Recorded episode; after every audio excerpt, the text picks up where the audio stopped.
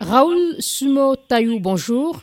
Bonjour. Vous êtes enseignant à l'université de Maroua au Cameroun et chercheur associé au Centre d'histoire internationale et d'études politiques de la mondialisation à l'université de Lausanne en Suisse. Vous êtes en ligne de Bruxelles.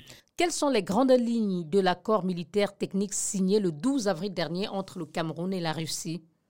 Il s'agit globalement d'un accord au travers duquel les deux pays s'engagent à partager le renseignement sur euh, les mesures de contre-insurrection, la formation, euh, l'entraînement des troupes, euh, entre autres. je pense également aux échanges d'expériences et aux activités de lutte contre le terrorisme. Ce, ces, derniers, ces derniers aspects, justement, est un peu, si vous voulez, euh, l'angle central de la politique euh, russe en Afrique, ou alors le prétexte de son intervention, de la signature des, accords avec les différents pays. On l'a vu, par exemple, avec le G5 Sahel. Aujourd'hui, c'est avec euh, le Cameroun. Et signer un tel accord dans le contexte euh, qu'on connaît, celui du conflit russo-ukrainien, est-ce que cela ne peut pas être perçu par les Occidentaux comme un alignement ou un soutien de Yaoundé à la politique russe en Ukraine? Déjà, il faut dire qu'il ne s'agit pas d'un accord de défense. C'est-à-dire, euh, il y a généralement dans la typologie classique, on distingue les accords de défense et les accords d'assistance militaire technique.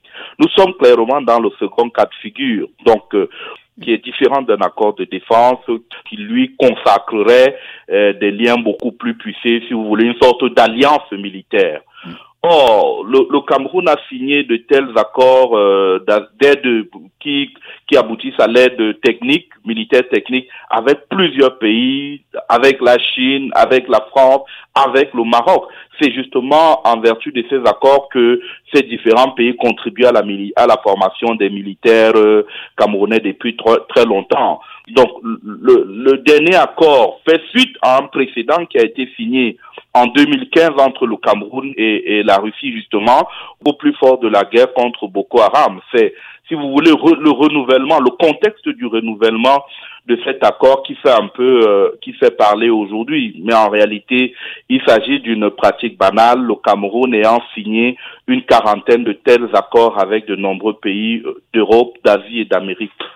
Donc, vous pensez que malgré le contexte, cela ne pourrait pas être mal perçu par euh, les partenaires euh, traditionnels que sont les pays occidentaux notamment et français en particulier oui, je suis tout à fait d'accord avec vous que le nouveau contexte a fait changer les choses parce que quand vous voyez par exemple la sortie du sous-secrétaire d'État américain aux affaires africaines Tibor Nage, vous, vous, regardez le traitement médiatique qui a suivi la signature de cet accord.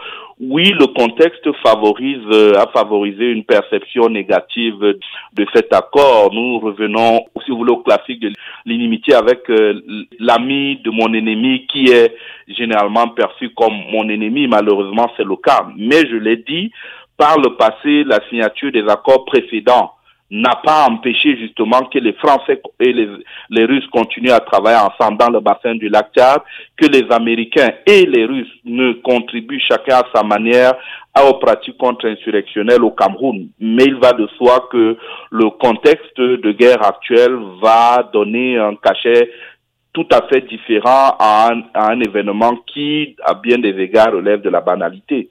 Donc, vous dites en clair que, au regard du contexte, cet accord n'est pas très bien perçu à Washington, par exemple. Est-ce qu'il y aurait donc euh, des risques de représailles de la part euh, de ces partenaires occidentaux contre le Cameroun? C'est une hypothèse à, à, ne pas exclure. On l'a vu par le passé, les Américains mener un ensemble d'actions justement pour faire sortir des pays euh, du giron de, de, la Russie. On l'a vu par exemple en Ukraine déjà, on a vu en Géorgie, dans plusieurs pays où euh, voilà des États-Unis ont mené des actions justement dans le sens de déstabiliser des régimes qui avaient signé des accords avec euh, la Russie. Mais il me semble que l'on ne soit pas encore dans, dans ce cas de figure. Mais on n'exclut pas totalement cette hypothèse. Est-ce que euh, l'accord militaire technique signé entre le Cameroun et la Russie remet en cause euh, ce passé antérieurement avec euh, des partenaires occidentaux, dont la France? En principe, non.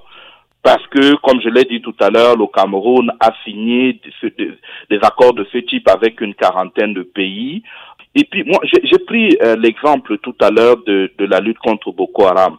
En 2015, lorsque le Cameroun signe l'accord militaire technique avec la Russie, le détachement américain de South Africa est présent à Garoua, il est présent à Marois, ça ne pose pas de problème. Mmh. À Et les Français qui euh, affrétaient aussi des avions russes euh, pour euh, soutenir le Cameroun.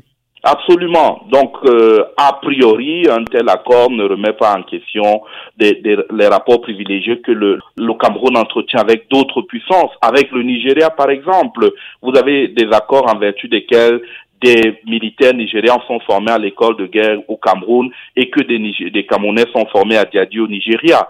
Donc, mais, mais il n'empêche que aujourd'hui nous sommes dans une situation particulière. Le Cameroun se retourne vers la Russie au moment où la coopération avec, technique avec l'Occident a montré ses limites.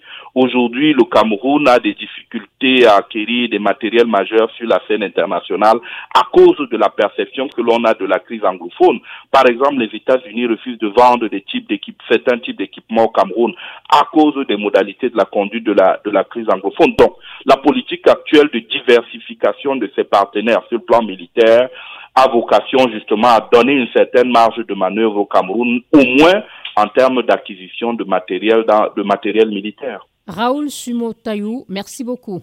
Merci à vous, madame. Enseignant à l'Université de Maroua au Cameroun et chercheur associé au Centre d'histoire internationale et d'études politiques de la mondialisation à l'Université de Lausanne en Suisse.